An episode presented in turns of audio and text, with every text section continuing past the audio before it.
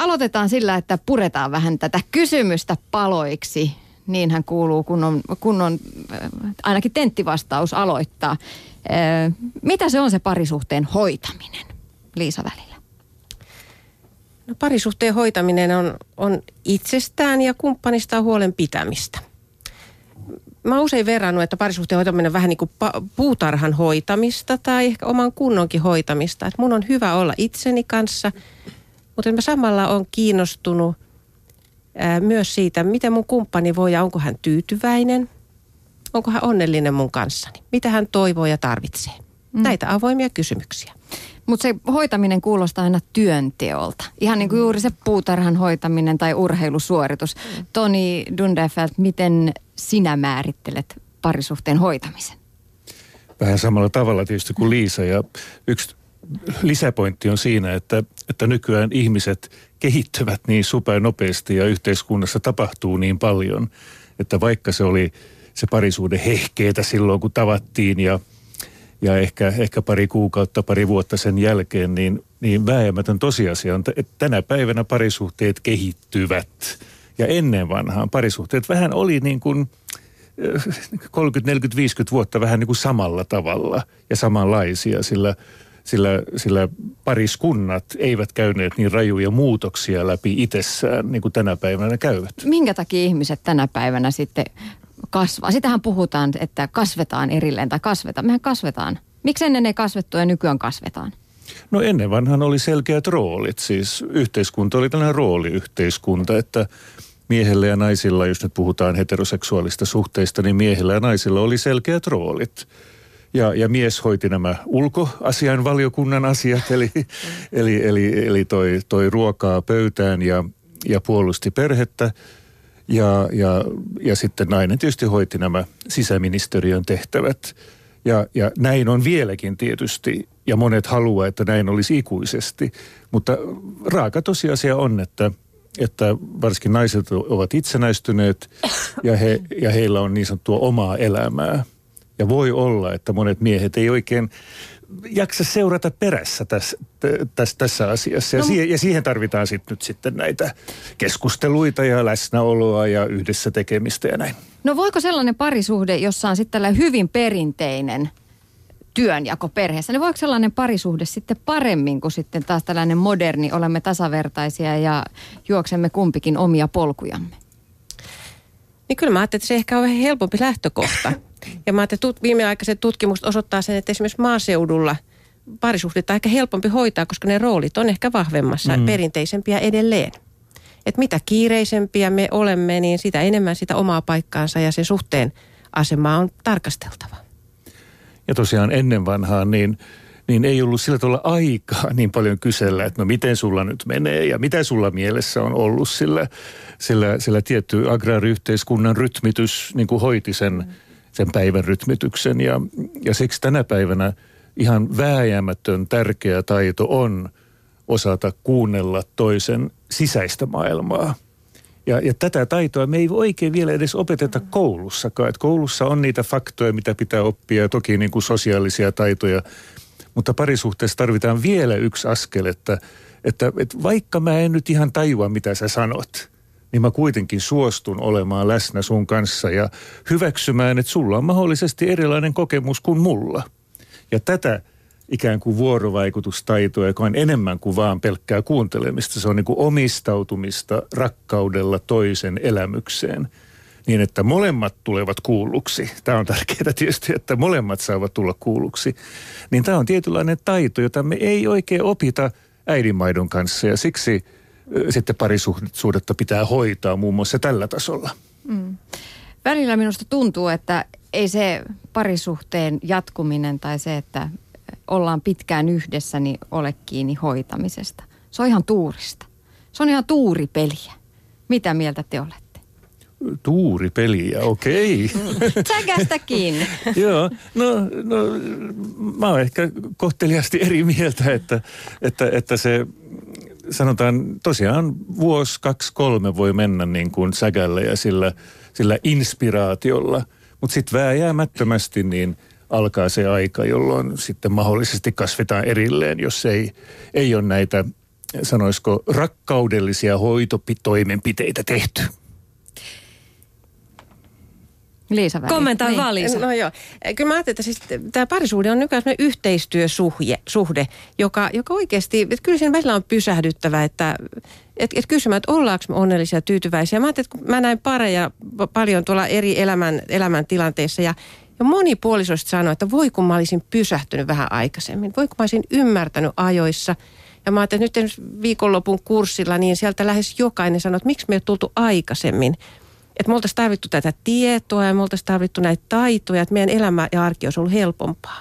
Niin se puutarha on vähän päässyt kasvamaan umpeen, Joo, eikö niin? Että kyllä. ennen vanhaa siellä oli kauniit kukat ja marjapensaat voineet hyvin, mutta sitten vääjäämätöntä on, että se kasvaa umpeen, jos ei sitä vähän perkaa. Kyllä. Hmm. Me tuossa viime viikolla puhuimme ö, no, lasten kasvatuksen tiimoilta siitä, että vanhempien ja tässä tapauksessa niiden kahden aikuisen, jotka siinä parisuhteessa ovat, niin pitäisi ymmärtää, että he ovat tiimi. Että se parisuhde on tiimityötä. Eikö näin? Joo, Kyllä. tiimityötä niin kuin sanoit, että, että ennen vanhaan tosiaan oli tämä johtaja, joka sanoi, miten tehdään, mutta tiimissään idea on se, että jokainen on, on vastuunsa kantava, kokeva yksilö. Täällä nettisivuilla kysytään, että miten tasapainolla erilaisten unelmien kanssa, jos toinen haluaa esim. matkustaa ja nähdä maailmaa, mutta toinen on enemmän sellaista rauhallista kotona viihtyvää sorttia. Voivatko erilaiset unelmat seistä parisuhteen tiellä tai aiheuttaa hankaluuksia? Miten niiden kanssa tulisi menetelmä, kysytään. No unelmista on varmaan hyvä miettiä, että mitkä niistä on oikeasti semmoisia luovuttamattomia tarpeita. Että mikä, mikä, mikä antaa mulle kokemuksen, että mä, mä oon rakastettu ja hyväksytty ja mä kelpaan ja mä riitän ja musta, mua, musta pidetään huolta. Ja mä ajattelin, että jos toinen kokee, että lahjat tai matkat tai tämmöinen virkistys on juuri sitä, mitä mun hyvinvointini kaipaa, niin kyllä hänen on se kumppanilleen sitten kerrottava, että mä silloin tal- tällöin tarvitsen jonkun tämmöisen erityisvirkistyksen. Mutta sitten mun on kuultava myös sen toisen kumppanin toiveita, mikä on hänelle luovuttamatonta. Ja juuri tämä tarpeista keskusteleminen, mä ajattelin, että miten tärkeää tämä on. Mehän ei, tosi usein me ei tunnisteta omiakaan tarpeita.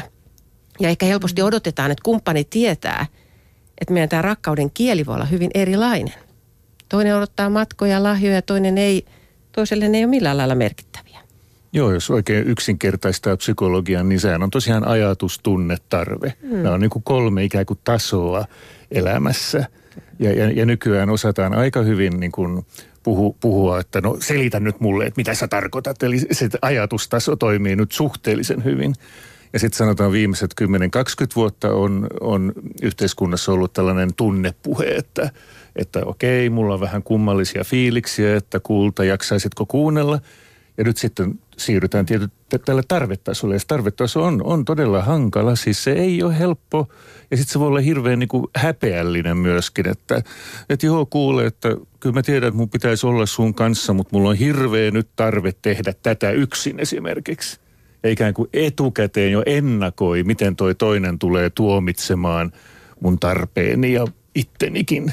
Ja, ja sitten se voi olla hirveän helpottavaa, kun, kun tosiaan jakaa näitä tarpeita. Ja ne tarpeet monasti niin kuin omassa pääkopassa vaikuttaa ikään kuin uhkaavimmilta, kun ne sitten on.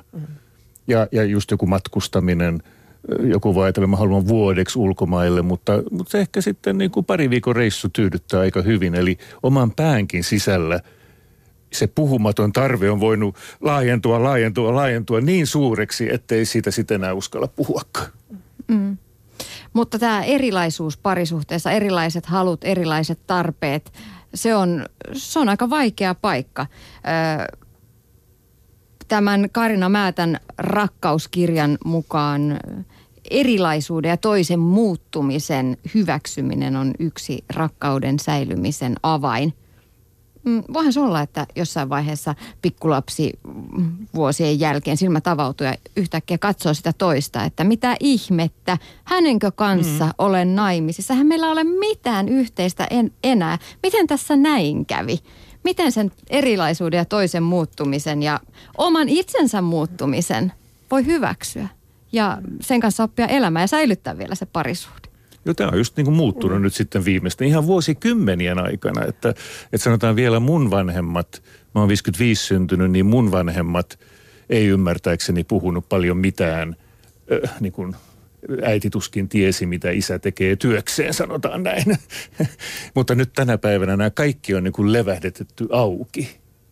Ja, ja se on haasteellista, siitä ei pääse yli eikä ympäri, että se on haasteellista. Ja sitten toinen iso juttuhan, mitä, mistä mä oon yrittänyt sitten puhua ja kirjoittaa, on se, että, että tosiaan, että, että tarvitaan erilaisuutta parisuhteessa, sillä se synnyttää tätä kuuluisaa jännitettä. Mm. Ja, ja tämä on vähän niin kuin kummallinen viesti aluksi, mutta, mutta kyllä tässä on ihan logiikkaa takana, että, että se perinteinen rakkaus, se on sitä, että, että mä todella ikään kuin kuuntelen sua ja suojelen sua ja me tullaan ikään kuin vähän niin kuin samanlaisiksi. Että, että pajataan ja pussataan, jotta niin kuin säilyisi sellainen yhteneväisyys. Mutta tämä niin kuin liian pitkälle vietynä voi jopa vähentää sitä luonnollista vetovoimaa. Ja siksi tämä niin kuin erilaisuuden ylläpitäminen, se, että saadaan olla eri mieltä, joskus nukutaan eri makuuhuoneissa tai että joskus niin kuin vähän huumorilla kiusatellaan toista, niin se kuuluu tähän niin kuin vetovoiman ylläpitämiseen. Eli, eli vetovoima elää siinä, kun pariskunnan välillä on jännitystä. Ja mm. rakkaus perinteisessä mielessä elää silloin, kun me ollaan hyvin samiksia ja samanlaisia – ja molempia nyt sitten ylläpidetään tänä päivänä. Ja tämä on, tämä on, tämä on itselle mukaan luettuna ollut tosi iso, iso juttu, sillä mä luulin nuorempana, että rakkautta ylläpidetään tulemalla samanlaiseksi. Mm. Ei me tykätään samoista asioista Joo. ja Joo. tässä näin lähekkäin istutaan sohvalla. Joo. Ja se on ehdottomasti ihanaa ja tärkeää ja A ja O, se on ikään kuin kaiken perusta. Mutta sitten sen lisäksi tietyn erilaisuuden, jännittävyyden, seikkailun, arvoituksellisuuden, jopa mystiikan ylläpitäminen, niin se on, se on sitten, joka saa sitä sähköä tapahtumaan. No, mutta mut, sit, mut sitä ei saa olla liikaa. Sitä, sitä taas ei saa olla liikaa. Niin, mä ajattelen, että mä oon paljon nyt nähnyt sellaisia pareja, jotka sanoo, että, että, että mä oon rakastunut vanhaan kumppanini uudelleen. Ja se, että me ei, että me ei niin jatketu tätä vanhaa liittoa, vaan me aloitettiin ihan alusta. Ja moni sanoo, että tämä on ihan niin kuin seikkailu, että on niin kuin ihastunut ja rakastunut uudelleen, vaikka on oltu 25-35 vuottakin yhdessä. Ja, ja mä ajattelin, että tämähän on niin kiehtova, että mä löydän itsestäni, mä löydän vielä tästä tutusta kumppanista, me ollaan sitoutuneita – mutta sitten löytyy ihan uusi, uusi drive, että hei, että sä oot kiinnostava. Me löydetään jotain yhteistä mm-hmm. harrastusta ää, ja, ja halutaan rakentaa sit suhdetta. Ja mä että siihen me tarvitaan molemmat. Että sitä ei voi tehdä toinen pelkästään. Tietysti jo yksinkin, jos, jos muuttaa vähän omaa käytöstään, niin voi, mm. voi parantaa sitä suhdetta. Mutta, mutta se, että jos mä saan kumppaninkin syttymään asioille, niin, niin sitä on tosi upeita rakkaustarinoita pitkään yhdessä olleiden parien kokemana. Ja, ja tämä on ihan niin kuin elämänkaaripsykologian mukaista, mm. että, että tosiaan ihminen ikään kuin syntyy monta kertaa elämänsä aikana ja jopa 5 60 voi löytää uusia puolia itsestään. Ja sitten jos toinen tukee sitä, niin sehän on aivan loistava yhteyden matka. Liisa Välillä, Toni Dunderfeld, kertokaa, miten se sitten tehdään? Mistä, Toni, mm. se sähkö löytyy sinne kotiin, kun kolme pientä lasta juoksee jaloissa? Mis, mistä sähköä ja jännitettä ja hmm, jänniä tunteita ja seikkailua? Mistä se löytyy? Joo, joo. No, no tästä se tulee nyt sitten. Kiva. Korvat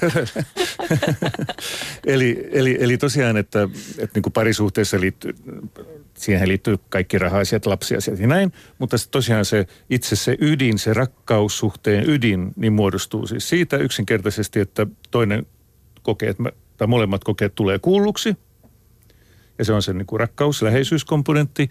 Sitten on todella tämä, että, että, että vaikkapa nyt sanotaan huumori.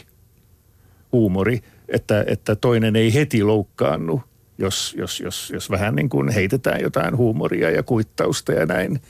Ja, ja sitten kuten sanottu, että ymmärretään, että pieni etäisyys joskus tekee hyvää tai että, että, että, että jos, jos mä nyt sanon riita, niin se kuulostaa niin kauhealta, mutta tosiaan saa olla eri mieltä myöskin – Eli tämä läheisyys, vetovoiman ylläpitäminen ja sitten vielä kolmas tekijä seksuaalisuus. Ja sehän on aina tietysti herkkä asia, mutta että, että myöskin niin kuin tuntee sen tavan, millä toinen ö, kiihottuu. Ihan siis erottisesti, seksuaalisesti kiihottuu. Ja tämä voi olla jopa pitkissäkin parisuhteissa, että, että mä en ole meidän seksi on ollut vähän niin kuin sellaista, se nyt sattuu silloin tällöin ja joskus menee hyvin, joskus huonosti, että mä en välttämättä edes tiedä, rakas rakkaani, mistä tavalsta koskettaa sä innostut ja kiihotut. Ja sitten myöskin mies nainen keskenään niin sanotusti proisoi oman tapansa. Eli mies voi ajatella, että kun minä tykkään tästä, niin nainenkin tykkää siitä. Mm-hmm. Mutta päinvastoin myöskin naiset monasti mun kokemukseni mukaan eivät oikein ymmärrä kuitenkaan eikä hyväksy sitä tapaa, millä miehet kiihottuvat. Ja sitten tämä pitää selvittää. Eli nämä kolme mm. tekijää, kun niitä hoidetaan, niin on hyvät edellytykset ö, pitkässä parisuhteessa. Hmm. Onko ihan käytännön vinkkejä? Oikein hyvä Liisa välillä, niin. koska oli juuri niitä kysymässä. Joo, niin mä ajattelin, että tänä iltana kun ne pienet lapset on laitettu nukkumaan, niin se, että mä otan sen läppärin tai kännykkäni ja, ja menen sinne sohva, sohvan koloihin, niin, niin entäs jos mä katsonkin sitä kumppania? Mä kysyn, millainen päivä sulla oli? Mitä sulle kuuluu? Mitä sä suunnittelet ensi viikonloppuun? Mä oon kiinnostunut hänestä ja mä oon niin kohtelias, semmoinen arjen kohteliaisuus, että kotona ottaa käyttöön jo nämä huomenta, hyvää yötä ja kiitos. Eli se mä ajattelin, että jo ihan näin ko- konkreettisista asioista – sitten ehkä se jalkojen hierominen, saaks mä hieroa sun hartioita, silitän poskeet, teekö mä sulle voileivän. Et miten niitä arjen palveluksia, mm, mm, mm, mm, mihin kaikkeen se sitten virittää ja, ja lämmittää. Ehkä myös semmoinen kiitollisuus, että se kumppani ei ole mikään itsestäänselvyys. Että mä voin sanoa, että kiitos kun sä jaat mun kanssa tätä elämää. Sitten mä ajattelin, että myös yhteistä tekemistä. Mikä olisi sitä, mitä siinä ehkä ruuhkavuosienkin keskellä – voitaisiko me lähteä sinne lenkille tai kirjastoon? voidaanko me pelata peli, jotakin, pelata kotona vaikka korttia, räsypokkaa tai jotakin. Siis et, et vähän pois siitä semmoista arjen rutiineista, että jättäisin sen tiskikoneen hetkeksi ja tulisinkin sohvalle sun viereen. Entäs jos meillä olisi vähän naurua yhdessä? Unelmoitaisiin. Mm. Niin. Ja sitten jos nyt vielä äskeiseen vielä, mm. mutta se kuulostaa jotenkin, kun sen vain sanoo. Mutta esimerkiksi eräs pariskunta niin todella kertoi toisilleen, että, että, että mikä kosketustapa ja mihin puolella kehoa mua niin kuin innostaa. Ja sitten vaan sovittiin, että vaikka ei tee mieli, niin koskettaa tiettyihin erottisiin alueisiin. Ja se aluksi tuntui, että ei näin voi tehdä, sillä mä haluan vaan koskettaa silloin, kun mun tekee mieli. Mm. Mutta kun se tapahtuu vastavuoroisesti, mm niin silloin, ja jos siellä taustalla on vielä tämä, nyt mistä me ollaan puhuttu, että se kommunikaatio jotenkin pelaa, mm, että sitä on vaikea soveltaa, jos kaikki on aivan jäässä. Mutta sanotaan, että päästäisiin siitä niin kuin arkipuuhastelusta sellaiseen niin kuin, sanoisiko niin kuin rakkauden syventämiseen seksuaalisuuden avulla, niin joskus pitää tehdä jotain niin kuin leikinomaisia pieniä tehtäviä.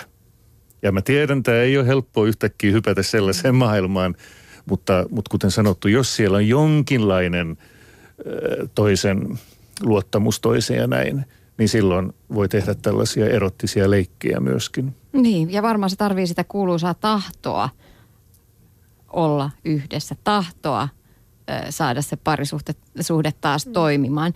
Liisa välillä äsken sanoit, että on paljon, paljon pariskuntia, jotka kertovat, että ovat rakastuneet uudestaan. Uudelleen löytynyt se kipinä mikä silloin joskus oli silmissä ja suorastaan jokainen kosketus oli ehkä sitä, mikä mm-hmm.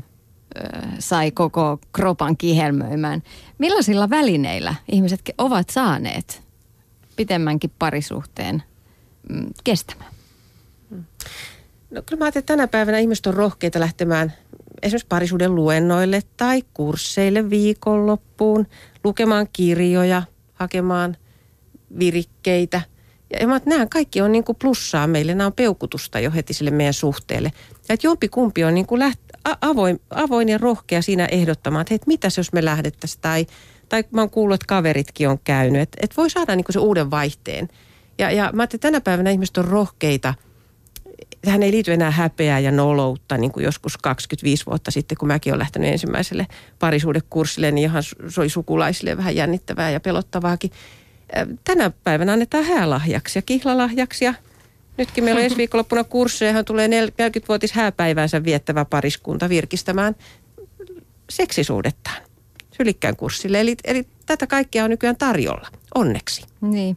Nettisivuillamme Vaimo 40 vuotta yhdessä nimimerkki kirjoittaa, että parisuudetta pitää hoitaa. Tärkeintä on toisen huomioiminen arjessa, koska suurin osa elämää on arkea. Halaus, lämmin katse ja kiitoksen antaminen pienissäkin teoissa. Toisen kuunteleminen. Joskus ulos syömään yhdessä ja vaikkapa ter- teatterissa käynti, ne piristää molempien mieltä ja jaksaa taas arjen touhuissa. Ei tarvita kalliita ulkomaanmatkoja ollakseen onnellinen parisuhteessa. Ja sitten hän kertoo vielä tarinan arjestaan. Puolisoni aamulla etsiessä silmälasejaan tukkapörrössä, niin tuumasin hänelle puuroa keitellessä. Huomenta aamujeni valo ja se sai hymy molempien huulille. Näin se arkiaamu alkaa. Kyllä. Monesti kun ö, puhutaan parisuhteen hoitamisesta ja tästä aihepiiristä, niin puhutaan siitä, että menkää kerran, ottakaa parisuhde aikaa ja kerran, kerran kuussa teatteriin ja lapsille hoitaja ja harrastakaa yhdessä. Mutta toisaalta arkeahan se suurin osa elämästä on. Ja, se, ja arjesta nauttiminen yhdessä on yksi suurin tekijä sille, että sen rakkauden ja sen parisuhteen saa kestämään. Eikö, eikö se ole vähän näin? Kyllä, juuri näin. Tarkalleen, tarkalleen. Ja, ja sitten yksi vinkkeistä, kun puhutaan, niin tosi yksinkertainen vinkki on, kun keskustellaan, niin se ei ole kilpailu. Mm. Eli keskusteleminen ei ole kilpailu, kuka sanoo fiksummin tai kuka tietää enemmän, vaan, vaan se kuuluisa keskusteleminen on todellakin ö, sen toisen elämyksen ja kokemuksen hyväksyminen, vaikka olen eri mieltä. Ja vastavuoroisesti, ja tähän mulla on hyvin yksinkertainen sääntö, eli 30 sekunnin sääntö, että minimiaika, jota pitää niin kuin sietää toisen näkemystä, on 30 sekuntia. Se on noin viisi ulos ja sisään hengitystä. Eikö niin? Ja samalla kun hän puhuu, niin mä, mä, mä teen parhaani, että mä en – myöskään ajatuksissa keskeytä häntä. Eli mä tarjoan tällaisen ison kuuntelevan korvan ja sitten hän tarjoaa ison kuuntelevan korvan mulle. Hirveän usein kun kuuntelee pariskuntien puhetta, niin se on alle kymmenessä sekunnissa, niin toinen on menettänyt mielenkiintonsa toista kohtaan. Niin, ja, koska se on se kännykkä siinä. Ja... Joo, tai mm. sitten, että se näkemys on ikään kuin mulle tuttu mukamas, mutta, mutta siinä voi jo tehdä pieniä ihmeitä, jos antaa 30 sekuntia – ja se on tutkittukin, että aivo, aivot, aivojen toiminta rauhoittuu keskimäärin 30 sekunnissa, että, että ihan 5-10 sekuntia ei riitä. Ja tämä on hyvin yksinkertainen sääntö. Molemmat seuraa sitä vaikkapa viikon kahden ajan, niin voi sanoa, että lähes, lähes takuu varmasti löytää uusia piirteitä toisesta ja huomaa, että ei se toinen ollutkaan niin hullu niin kuin luuli. Meidän nettisivulla käydään erittäin vilkasta keskustelua ja hyvää keskustelua. Mä oon muutamia poiminut täältä. Mä teen vähän tällaista niin kuin jonkun sortin listausta. Tota, täällä aika moni sanoi, että huomio pitää, ää, puoliso pitää huomioida joka päivä. Ja totta kai pitää hoitaa, että Muista hoitaa myös itseäsi. Se heijastuu parisuhteeseen ja perheeseesi. Sitten täällä on tällainen kommentti, että kiitos ja anteeksi ovat aliarvioituja sanoja. Niiden sanominen on niin, että ne sanat mer- merkitsevät jotain on tärkeää. Liputtaisin myös rehellisyyden, kommunikaation, luottamuksen ja toisen arvostamisen puolesta. Juuri näin. Ja, ja mä ajattelen, että mä oon usein viljellyt tätä sanontaa viime aikoina, että mitä tulee kotiin, kun minä tulen kotiin. Millainen vaimo, millainen kumppani, millainen puoliso – ja että mä voin kysyä myös, että miten mä itse voin, mitä mä voin tehdä oman hyvinvointini eteen, jotta mä olisin rakastettavampi kumppani myös siellä kotona.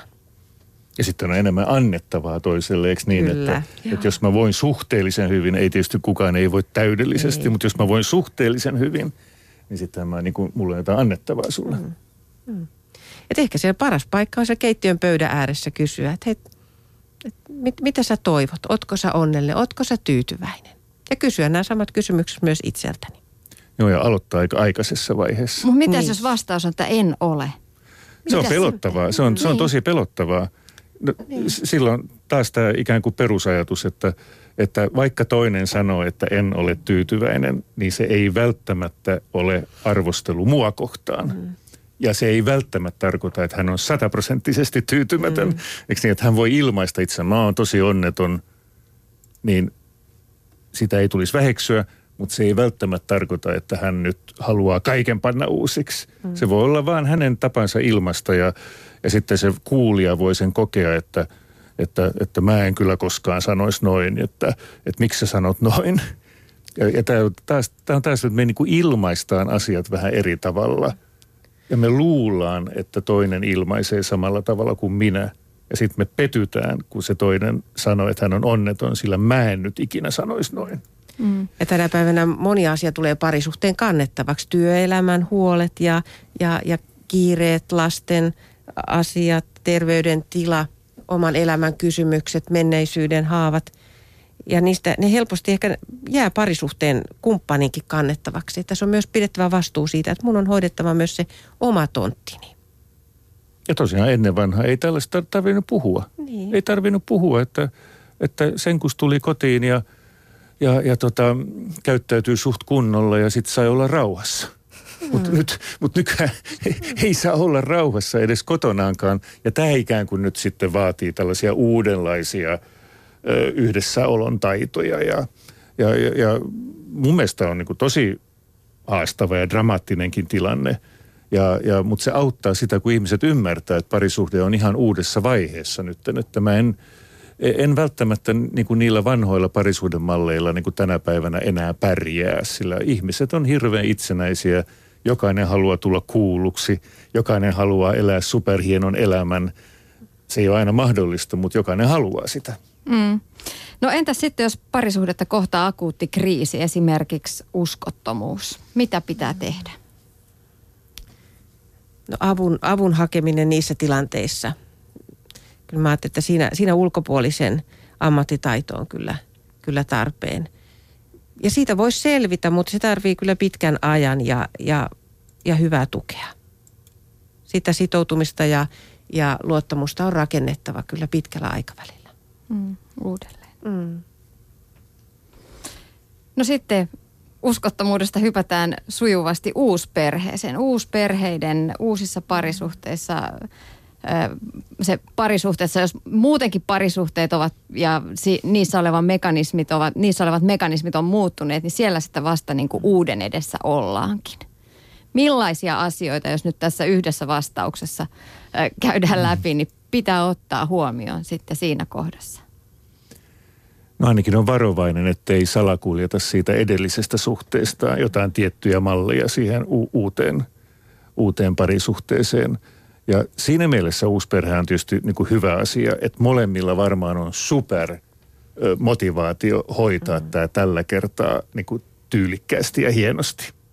Et siinä mielessä se on, se on niin kuin tietysti plussaa, että, että, että siihen ei mennä varmaan tänä päivänä kovin niin kuin hepposin eväin. Mm.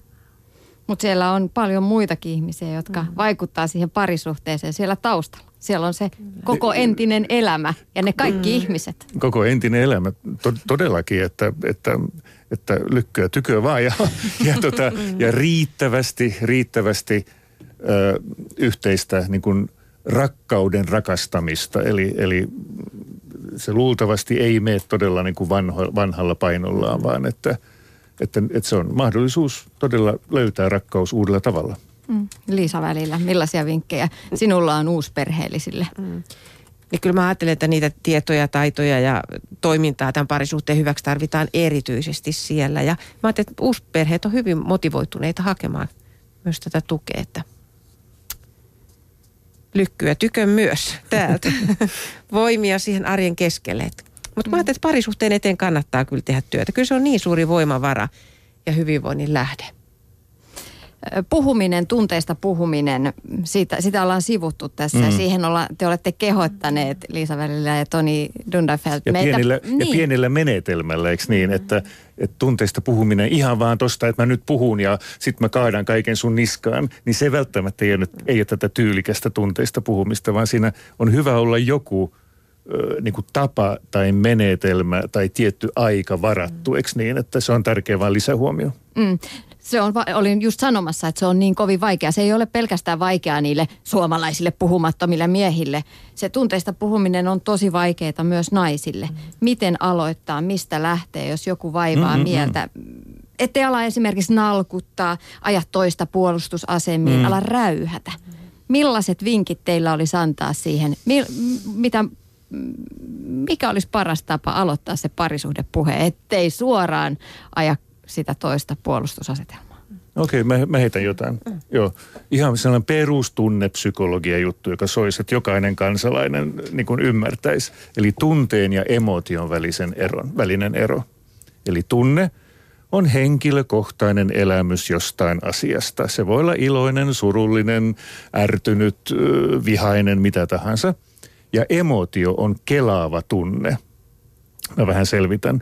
Eli yleensä ihmisillä on sellainen ajatus, että ei saa olla vihanen, ei saa olla äh, niin kuin ärtynyt, ei, ei, ei, ei saisi näyttää pelkojaan tai näin. Mutta nyt se idea on se, että juu, se on terve tunne. Mua jännittää, pelästyttää joku asia, se on terve tunne. Emotio on sitä, kun mä tähän terveeseen tunteeseen alan liittämään kaikenlaisia selityksiä, voivotteluita, itsesyyttelyä, toisten syyttelyä – Eli emotio on se niin kuin lisärakenne, joka tulee tunteen päälle.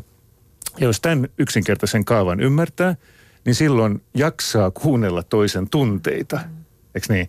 Sillä ymmärtää, että ne on normaaleja, inhimillisiä reaktioita vaativaan tilanteeseen. Ja silloin myöskin se puhuja voi ymmärtää, että hetkinen, nyt tuntuu, että tämä mun puheeni siirtyy emotion puolelle. Eli mä jankkaan, mä syyttelen, mä voivottelen, mä pyörittelen, mä kelaan. Ja tämä on sellainen avainjuttu, että, että se tunnekeskustelu pysyisi siinä ikään kuin alkuperäisessä tunteessa. Ja sitten molemmat suostuu vähentämään emotioita, eli sitä kelausta ja sitä syyttelyä ja voivottelua. Tämä on tällainen perus, perus, perusidea. Ja sitten kun se pystyy siinä hetkessä, kun siinä tunteen palossa on ärtyneenä Saa olla räyhäämässä niistä. Ollaan hirveän ärtyneitä. Eli kato, jos, jos kato, ihmisillä on sellainen tunne, ajatus, että, että on olemassa rumia tunteita ja hyviä tunteita, mutta tämä niin tyrmää täysin mm. sen. Ei, sä oot ärtynyt, anna tulla vaan. Sä oot ihanalla tavalla ärtynyt. Mä en jaksa kuunnella sun kelaavia emotioita, eli siitä, että sä puhut minuuttikaupalla, tuntikaupalla, pyörität, pyörität, pyörität. No sekään ei ole mikään synti, mutta että, että rakas kulta, pysytään nyt tässä tunteessa. Kerro enemmän siitä, mistä se alkoi, mi, mit, mitä siihen liittyi. Ja silloin yleensä se tunnepuhuja helpottuu, kun hän huomaa, että toinen täysin ottaa vastaan hänen myöskin rumat tunteensa, eikä ylitulkitse niitä, esimerkiksi ota niitä arvosteluna. Mm. Eikä tämä on niin tyypillisen mies-naisvälinen juttu, että kun nainen puhuu tuntemuksistaan, niin mies alle aikayksikön kokee sen arvosteluna.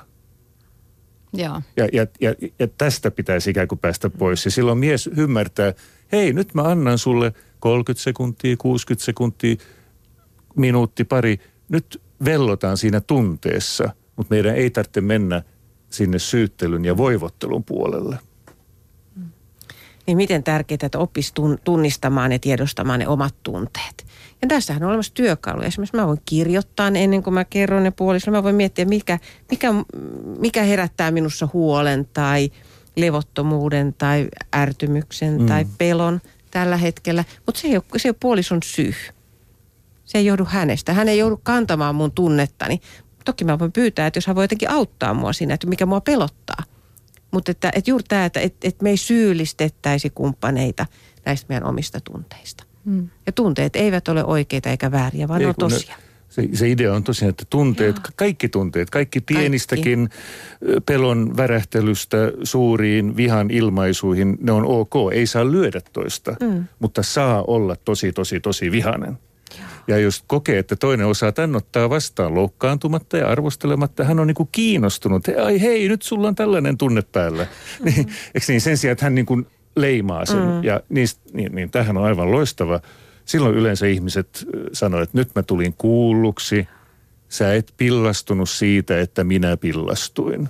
Sä et ärtynyt siitä, että minä ärsynnyin. Sä et pelästynyt siitä, että minä pelästyin. Mm tämä on tällaista niin kuin perustunnepsykologiaa, mutta yleisesti ottaen ihmisillä on vaikea, tai ihmisillä on ollut vaikea saada perille se, että, että, että saa olla niin sanottuja rumia ja pahoja ja negatiivisia tunteita. Ne ei ole sinänsä pahoja. Ne voi tuntua vähän raskailta, mutta ne on vain tunteet, jotka tulee ja menee. Mm. Ja sitä meidän pitäisi opettaa omille lapsille. Ja, katsos, Juuri katsos, näin, ja nyt on, onneksi on tullut ihan koulumaailmassa on tullut tätä tunnetietoisuutta lapsille. Eli, eli nuo, lapsi tai nuori oppii tunnistamaan sen, että kun mulla on tämä rankka tunne päällä, niin se ei niin kuin välttämättä ole pahaksi tai se ei tapa mua. Se on luonnollinen reaktio siitä, että mulla nyt on mennyt tämä asia huonosti esimerkiksi. Te, Niin. ehkä meidän lapset onkin sitten jo pääsee vähän helpommalla myös näissä parisuhdekuvioissa, kun No. he tunnistavat näitä omia tunteita, ilmaisevat niitä. Täytyisi toivoa. Mm. Kiitos tästä keskustelusta. Tällä pakilla on hyvä lähteä tähän iltaan, ö, pimenevään iltaan sinne kotiin hoitamaan sitä omaa parisuhdetta. Kiitokset Liisa Välillä ja Toni Tundefeldt. Kiitos.